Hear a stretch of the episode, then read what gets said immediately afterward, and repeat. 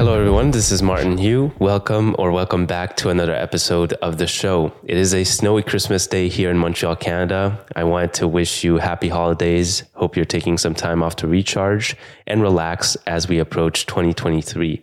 I'm going to keep my preamble short as I want to get right into this fun and wide ranging convo with our guest today, Marlo Johnson. Marlo is a phenomenal artist and author of two books. Her art is an exploration of the relationship between consciousness and physicality. She creates as a reminder to bring herself back into states of positivity, and she offers her art to others as a similar inspiration, a way to propagate and normalize peace, compassion, joy, and feminine power. Each painting is meant to be used as a tool for meditation and the awakening of a particular state of being. In her words, sit with it, quiet your mind, and observe how it makes you feel. We're going to touch on a lot of these points, and you're going to notice that even the tone of the talk is more serene and calming. That's because I spent a good amount of time observing her works before the recording. You can find her at marlo.eth on all socials. And now, without further ado, please enjoy this episode with Marlo Johnson. Marlo, it's awesome to finally have you on the podcast. Uh, and you've come prepared with the equipment and all new mic. I love it. Thanks for taking the time. Yeah, thank you for inviting me. Um, I thought we would start with uh, your artistic style. You know, one of the great things that I've seen through your work and got introduced to your work via Proof Collective is that I find it very unique. And I know we can technically say that about every artist out there but there's really a distinctive feel about your work. It's very light, it's very soothing. It's almost like a de- depiction of letting go, so to speak. And my question to you is how did you arrive at this style and how is it evolving over time? Um, well, my work was really inspired by my meditation practice and sort of my inner journey. When I was younger, I was like in a much darker place.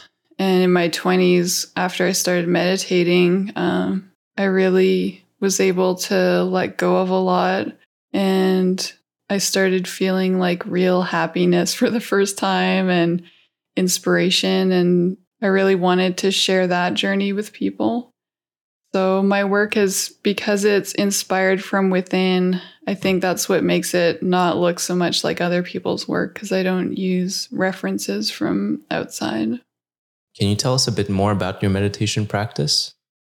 I've been meditating probably since my mid 20s or so, um, quite a while now. and do you do you go like into these like long meditations or is it just like small increments every day? There's some days where I feel like I need more meditation where I might meditate for 3 hours or something. But most of the time it, I would say probably about half an hour in the morning when I first wake up. And I can go to about an hour, and that's pretty standard for me. I have a very similar practice. I don't go to an hour yet, but uh, I do 20 minutes every morning. It's been very helpful. Yeah, it's one of those things that once it clicks for you, it's like, it's pretty life changing. And it's hard to imagine going back to before. It's interesting how a lot of times we we're so busy with our minds and we're constantly running on a treadmill almost that we we make excuses to not have enough time for like a meditation practice. I remember before I got into meditation, I would say, I have no time in a day. Why would I like allocate 20 minutes or 30 minutes of my morning to this? But then as you do it, it just becomes a habit. And actually, you're more energized as you start the day. So, yeah, I think you become a more efficient person as you meditate more and like it saves you time in the long run. So I have come prepared and done my homework as per your Twitter message. So for the audience listening, Marlo DM'd me on Twitter telling me about two of her works. Do you say Bliss 1 or Bliss 001? Uh, it doesn't matter to me. Whatever you want to say is good. Okay, so two of her works, which is Bliss 1 and Awakening 1.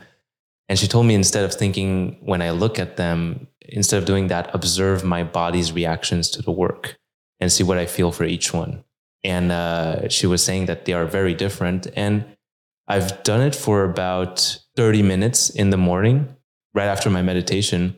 And what I've noticed is that each of them has a distinctive feel and perhaps like it evokes a different sentiment when you look at them. Mhm. So for the first one, Bliss 01, and you'll tell me if I got this right or maybe I'm wrong. yeah, this is a but I- test for sure. I see the idea of ascending. You know, I think a lot of times we want to accomplish a lot of things in life and we forget being and enjoying that present moment. And so Mhm. I, I feel like that bliss one really reminds me of that.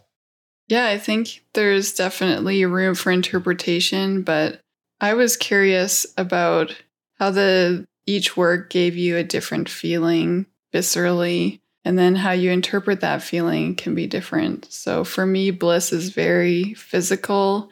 Um, I feel like a lot of energy moving up and down my body when I look at that artwork, and it feels like very kind of rejuvenating and energizing to me. So I think that's similar to in line what you're saying. I feel like, and it's this is for both of the works. I feel like I could be looking at them forever. Hmm And one of the things I've noticed with Awakening One is that I found myself trying to detect patterns while I, I was first looking at it. So I would see circles appearing, and I'd be like, okay, this is the next circle that's going to appear, and then this one, and then this one.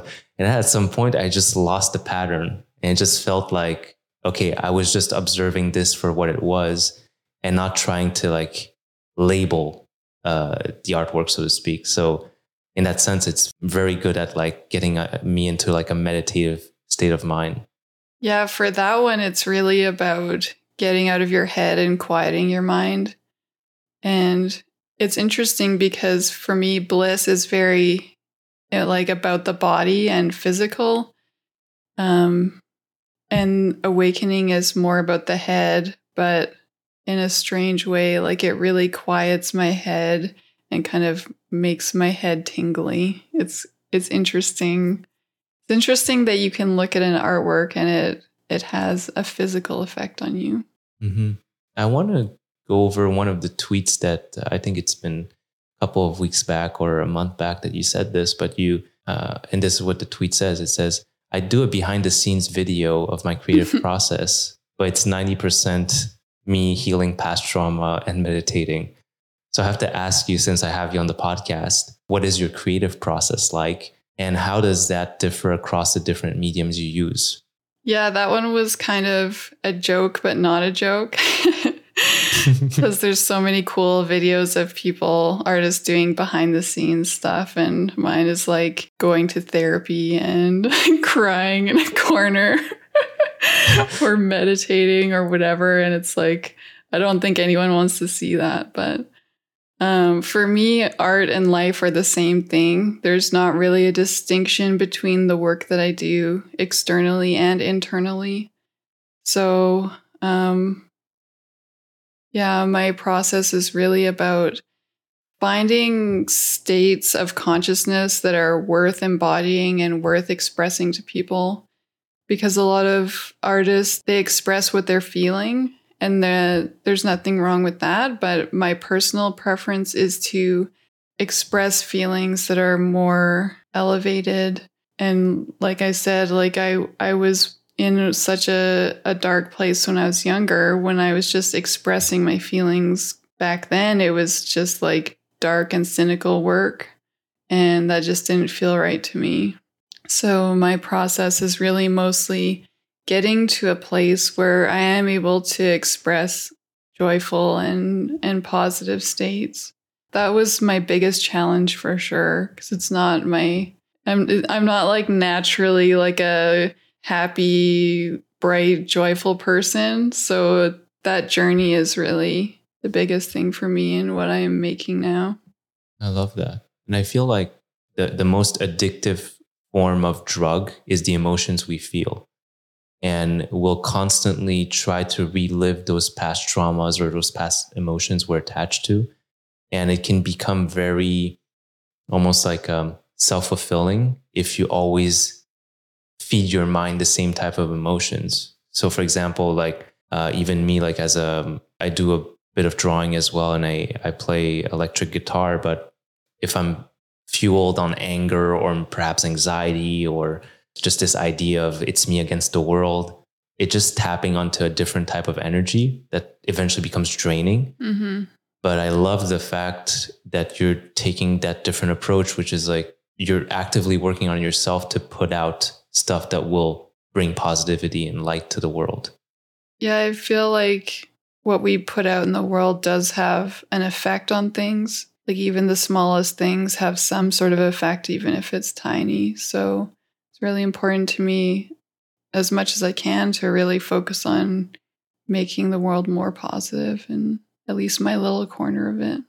And have you felt in your experience that you gradually built up to that? Because I feel like even with the meditation practice, a lot of it has to do with doing it daily and making it a habit. Is it the same thing for your work? Uh, how was that transition from going to perhaps a darker place where you were fueled by more negative emotions and getting to this place now where you're more fueled by a lighter aspect? I think it's both fast and slow. I think we have access to higher states of consciousness, whatever you want to call it, like a flow state or anything like that. Um, we have access to that anytime. So it's like if if you were in an accident or something, you can switch on to this like really super intense altered state of consciousness. So it's not necessarily something you have to work a hundred years to get to this like higher plane. Like you can really access any state you want really in a short period, but then maintaining it is the part that is slow, like learning how to maintain lighter, happier states. That's a, a lot more of a challenge. When you think about colors and you implement them into your work, do you have a specific science that you follow, or you're just really following your personal intuition and gut? I think it's both, but it's it's not like a a conscious science. So mm with any artwork, there's kind of, you could almost say like a scientific formula that's followed.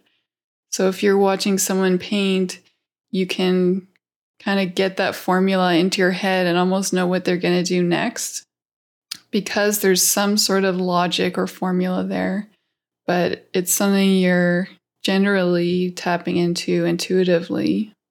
When you create your works, do you think about how it will be received by your community or are you're just like purely expressing maybe another way to phrase this is do you think about the marketing aspect of your artwork or are you purely following what feels right to you i think it's really important as an artist to create in a pure way as much as you can ignoring any external pressure or opinions with that said though that doesn't mean you have to market the work that you think is too personal or too weird or anything like that.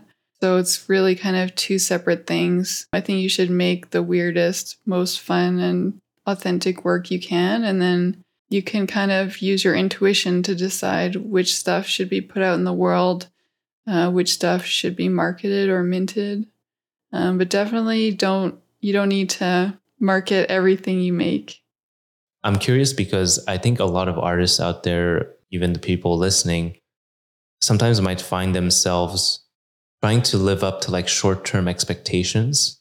And perhaps, you know, that can be to uh, sustain themselves financially. How do you approach that? Yeah, um, as much as I can. And this is in my first book too.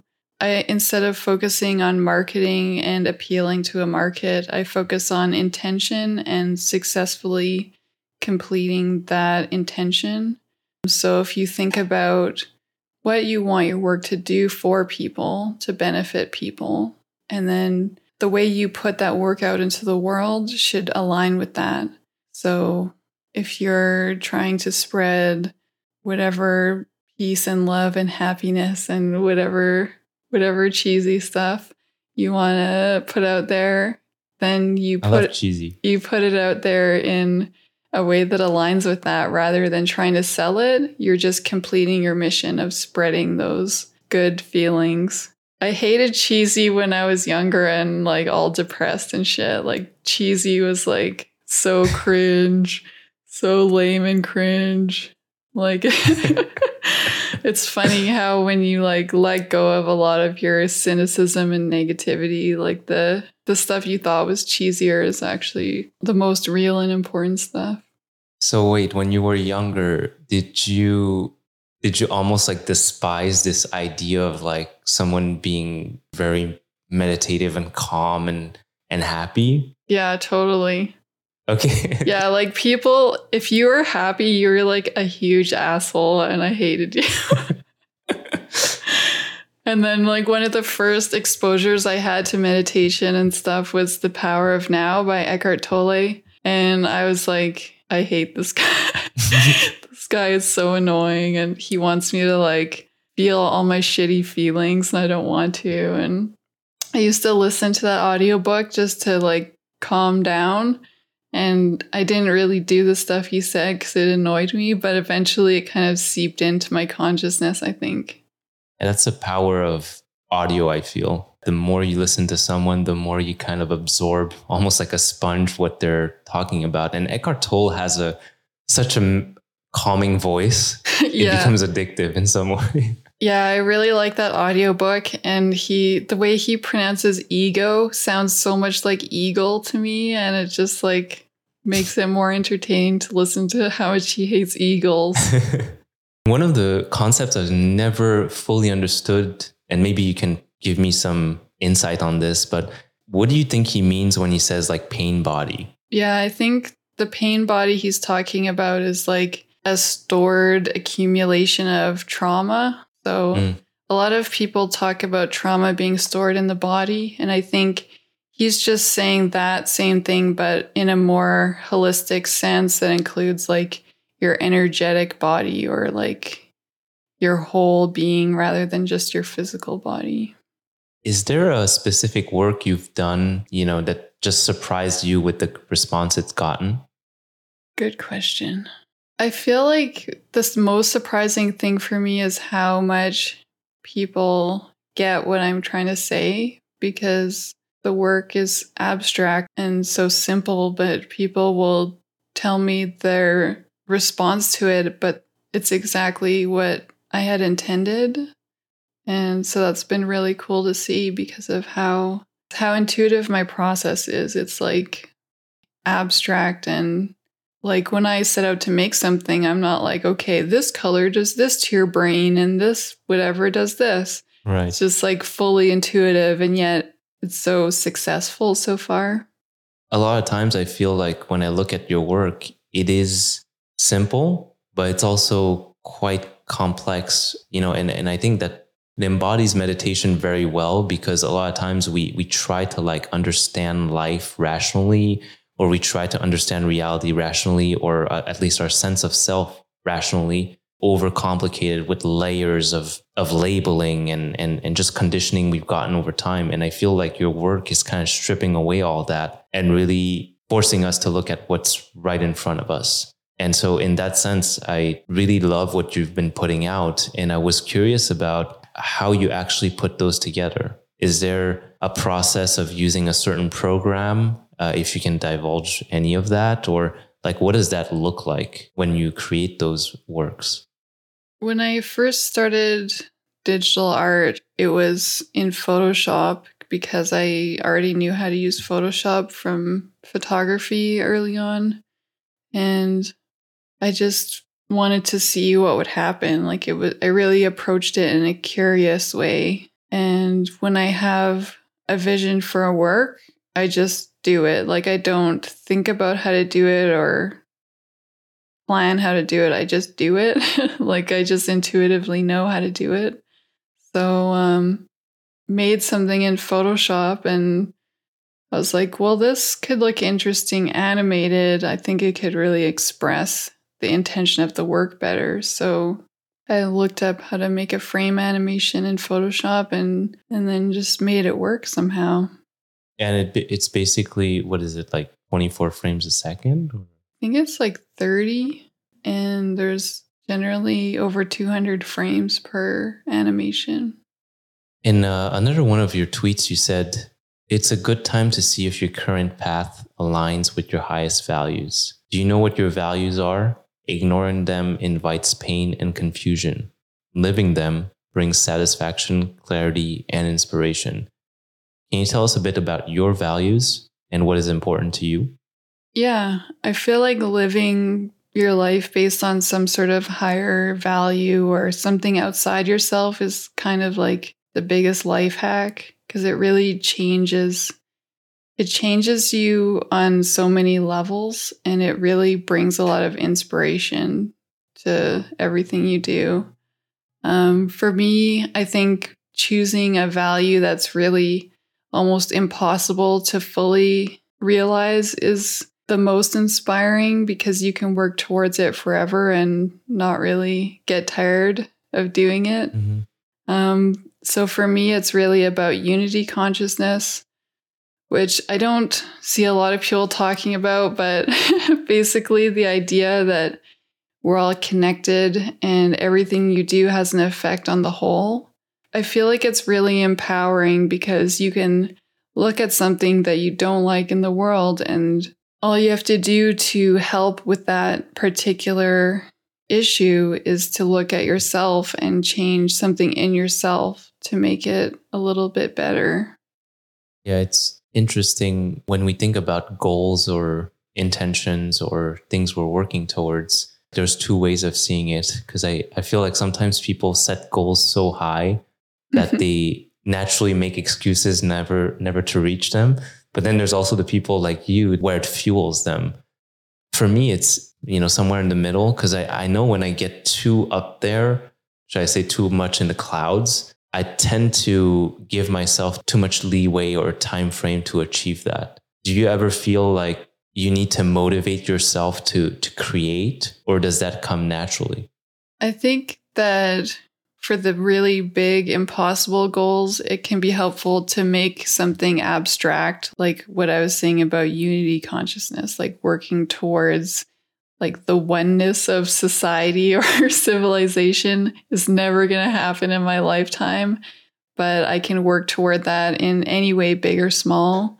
And then I can set smaller goals like complete this painting or complete this animation or share so many new works per month or something like that. So I think it's good to have like an umbrella goal and then attainable small goals within it. And about creation, like for me, everything is creation. Like everything you do is part of your creation that is you and your life. So there's no needing to motivate because it's automatic. Mm-hmm. And is that something you do? meaning like you you set daily goals or weekly goals or monthly goals so that you know you're you're keeping yourself accountable and you're staying on track in some way? Yeah, I try to set as, as few goals as possible because I like to be more spontaneous and open to new inspiration. So, um, for sure, I will have some smaller goals, but for the most part, I like to be free form. Very similar in that way. Like, I feel like when I structure my day too much, it just gives me a lot of stress instead of being actually productive. So yeah. I, I like to just give a general skeleton structure and then I play within that that boundary, so to speak. Yeah, I would say I'm the same. Another great quote from you that I love is rest is not a reward for good work, but a prerequisite. Can you elaborate on that? You seem, as you mentioned before, you were probably someone that was more identified with the negative aspect, the, the heavy aspect of like, you know, I have to work hard. It has to be hard. It has to be challenging for me to produce good work. But I feel like you've shifted your outlook and your perspective. And now it's almost like it has to come from a place where it's easy and you're rested. Uh, can you talk a bit about that? Yeah, all of the stuff that I write about and tweet about is like all stuff I really learned the hard way. um, so I like to share what I can and and hopefully influence people in a positive way so they don't have to go as deep into despair. oh, but sometimes but you have to make the mistake to know it's a mistake. totally. Yeah. Some people like myself like learning from experience, but yeah, there's like these these toxic productivity ideas and mindsets that are so pervasive about how your worth comes from your how hard you work or your, productivity level. And it's so problematic and destructive to think like that because your worth is really not something that can change. You just are worthy just because you're you're alive. Um, so when we get into these like capitalist ideals, it's really it can cause you a lot of problems in life and I don't think it's a good thing to spread around like all these productivity hacks and all these things that are like so self-sacrificial. A lot of that is just the fact that your peak state or your like your best state is like a a state of relaxation and a state of flow. Um, and that's something that you can't stress yourself into or work hard into. It's really uh, something you have to relax into. So if I am not in that relaxed state of flow, then I don't consider the work as valuable. I still consider myself valuable no matter what, but the work itself, um, I think, is more valuable when it's done from a flow state. But you feel like sometimes you have to push through that. And what I mean by this is you know, sometimes you're not in the best state possible, but then you start the work and the work induces or is inducting you into like a, a more peaceful and meditative state. Yeah, I think there's like a like a Pavlov's dog response almost that can help you to achieve the states you want by working. But you also need to have like a lot of self awareness too because I find that if I'm not in that state easily, there's generally something I'm ignoring that I need to deal with. So that could be like, I forgot to eat today, or it could be like, I'm like out of integrity and I'm trying to like force myself into creating something that's really out of alignment for me. And I could force myself to start and I could make a thing and feel sort of like in a creative state, but then realize after that it's like it just doesn't feel good. So I think there's a trap there you have to be really aware of. Forcing yourself is often the hard way, and you often end up neglecting other things you needed to do first. 100%. And I feel like that's with any type of relationship, you know, your relationship to yourself, but also your relationship to others, right? Sometimes we think it has to be, you know, hard so that it makes the relationship more valuable in some sense. And uh, I've personally felt that with the work we do. So I own a marketing agency, and I think starting out, you want to get as many clients as possible, and you want to, you know, prove yourself and do a lot of work. But then eventually, what you find out is that there's some clients that are just not meant for you.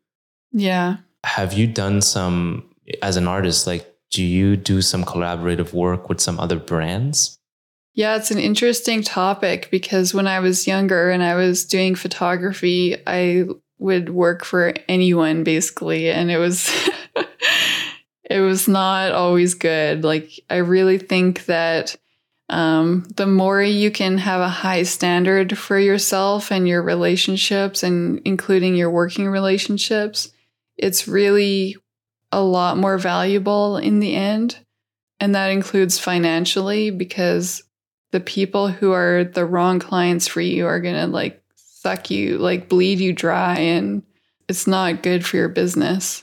And not a good use of your time as well because there there could be someone else that values what you do 10x that other client and is willing to happily pay you for that and wouldn't like ask you twice about something but then there's people that you know you could do the most awesome work and try to prove yourself and everything you show to them they'll be like no this is not the way i like it i want to change that i want to change this yeah, it's funny because it seems like the more you charge people, the better clients they are. Like when you're charging like when I used to do like a website or something for 500 bucks, like those were the worst clients ever. Like my best clients are the ones that I've charged the most. Like you could you can charge someone like ten thousand dollars for something and they'll be like, Oh yeah, looks great, thank you so much. And that's it. Like Yeah, it's there's actually a meme with that where um I forgot like what it actually says, but it's like two two section and it's like it says a five hundred dollar client. I want you to know that I put my wholehearted trust in you and and like you know this is going to be very important for us and whatnot. And then the other client's like a 50k client and it's just like money sent. Thank you. Yeah and it's true. Like when you start out you you get so like worried that you have to take these crappy clients to stay afloat and it's and it's such a insidious pattern too because you spend all your time on those let's say like $500 clients Yeah. and, and i mean it always depends on the business model right? For sure. I'm talking generally like as an artist or somebody that does some creative work you, you tend to focus on these smaller clients because you think that that's what you're worth.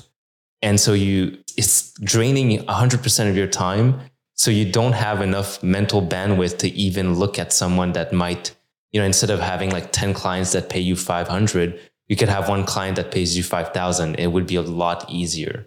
You're just totally blind to that. It's yeah. interesting. I think it's just a matter of like scarcity mindset versus abundance mindset. And when you're in that scarcity mindset, getting clients that also have that mindset and don't want to pay you, it's like just all negative all around. But if you can learn to value yourself, raise your rates, and attract more abundant mindset clients, it's really a life changer. You know, it's funny because if you would have told me three, four, five years ago about this kind of stuff, I would have laughed you out of the room and I would be like, Yeah. get out of here, like with your attracting, like, you know, the law of attraction and the secret and stuff like that. and now I'm like, yeah, I just think it makes sense. It's just logical. If if you're around people that value your work, your circle will become deterministic of what you get.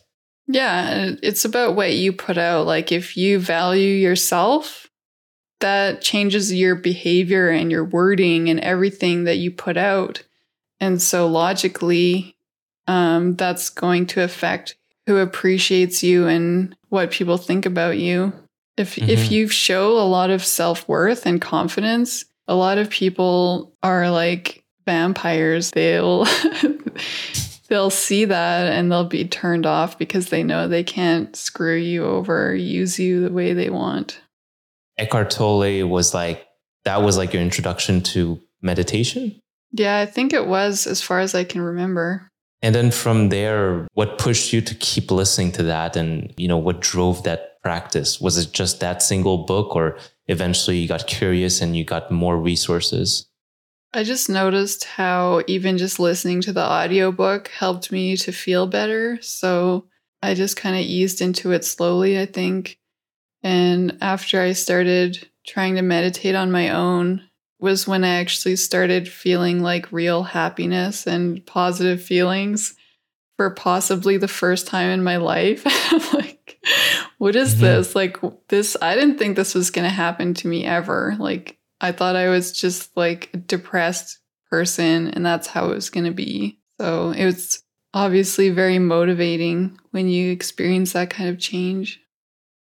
With your relationships, whether it's like loved ones or, you know, even your partner, how have they supported your art or how have they held you back? And how do you, how, how do you make sure all of it is in unison so that it can help you flower as an artist instead of like holding you back?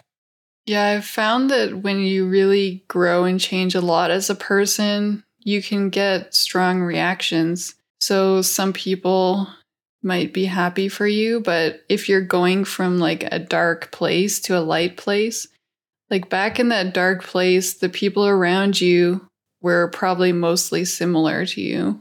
So when you start to like value yourself more and value the energy that's around you from people and have higher standards in your life, that can be really off putting for people. So I'd say it's been mixed, and I've really had to. Pri- like I've had to really prioritize myself and my art in a really strong way and just say like this is how it is. yeah, like draw some boundaries. Yeah, like I've it's not like I say like, "Oh, I'm going to do this." And people are like, "Oh, let's help you. Let's do all this stuff for you." Like you just have to do it. You have to do it for yourself. You're really into well, recently I saw that you were into beaded painting. Mhm. How did you get into that and what sparked this kind of passion? Um, well, I was uh, working on regular sort of acrylic paintings on canvas, and I wanted to find a way to express light and like sublime, kind of sublime feelings. And um, I was looking at translucent materials, and I just got on this like crazy. this crazy path of experimenting with all different types of translucent um, mediums and eventually i thought about using beads because um, my work even my digital work is generally like really bright colors and then i put um, a translucent layer on top i can show you the beads um, oh, nice the screen is so little Oh no, that's awesome. Yeah, I see. Yeah, so oh. I'll generally put um, color underneath, and then this is like white translucent beads on top. Um, and it just really fit with what I was doing because it's so meditative. You can see on the back, it's like all the little oh, threads. I still have to tuck yeah. in all the ends, but each bead is is its own stitch. So um, then you would put a color behind that? Yeah, the painting is underneath. I did that first and then I just put the beads on top one by one. Wow, that's that must take a lot of time. this was about 140 hours of work. My god. When yeah. you work with um digital versus physical, do you have to adapt your approach? Uh, and do you feel like it's different or no difference at all? Um, the thing that changes the most is kind of the intensity of the creative flow. Like if I'm doing a big physical painting, it's very like physical and intense. And then if I'm doing the beaded work, it's very slow and more mellow and calm.